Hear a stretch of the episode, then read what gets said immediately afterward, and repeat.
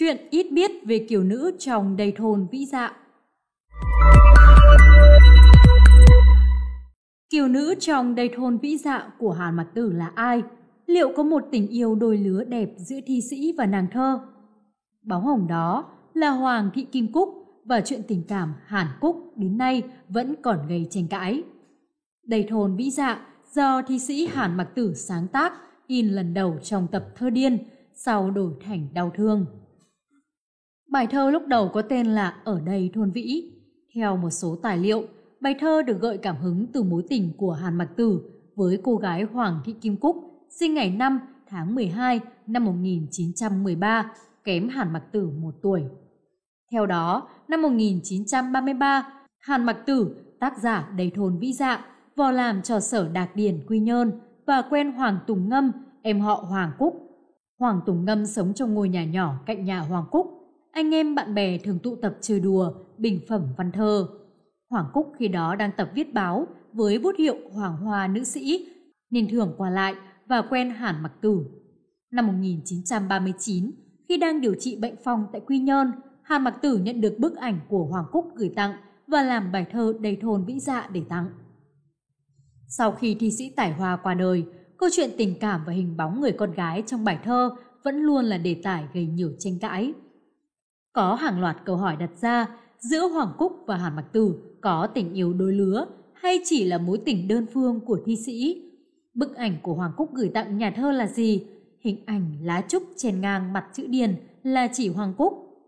Theo Nguyễn Bá Tín, em ruột nhà thơ Hàn Mặc Tử, năm 1938, Hoàng Cúc nhận được hung tin từ Hoàng Tùng Ngâm. Nàng chuẩn bị một số tiền định gửi cho Hàn Mặc Tử uống thuốc nhưng không dám gửi. Nàng bèn gửi cho Hàn Mặc Tử một bức ảnh chụp cảnh nàng mặc áo lụa dài trắng đứng dưới vòng cây xanh mát. Nhận được ảnh, Hàn Mặc Tử rất vui. Chàng liền làm ngay bài thơ đầy thôn vĩ dạ gửi ra Huế cho Hoàng Cúc.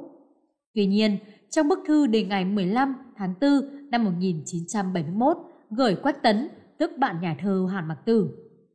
Hoàng Cúc viết về cô gái trong câu lá trúc chèn ngang mặt chữ điền mà ông hỏi có phải là tôi đó không? Thưa ông, bức ảnh đó chỉ là bức ảnh phong cảnh. Không có cô gái nào khác ngoài cô gái trèo đò. Cô gái mà ông hỏi đó là do sức tưởng tượng của thi nhân mà hiện ra thôi. Trong thư Hoàng Cúc cho biết, không ngờ sức tưởng tượng của thi nhân quá khác thường đến biến bức ảnh phong cảnh đó thành bức ảnh bến vi dạ lúc hừng đông hay một đêm trăng. Trong đó có cô gái lá trúc trên ngang mặt chữ điển nữa, khiến có người đã nghĩ rằng cô gái đó mặc áo trắng dài tha thướt vì câu áo em trắng quá nhìn không ra. Còn về chuyện tình cảm giữa thi sĩ và bóng hồng, Quách Tấn cho rằng có một tình yêu đẹp giữa thi sĩ và nàng thơ.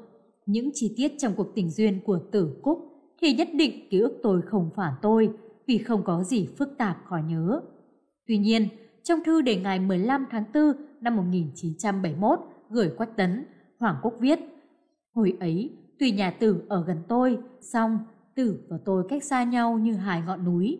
Tử thì kín đáo và bén lén như con gái, còn tôi thì bí mật và xa lạ như cung trăng.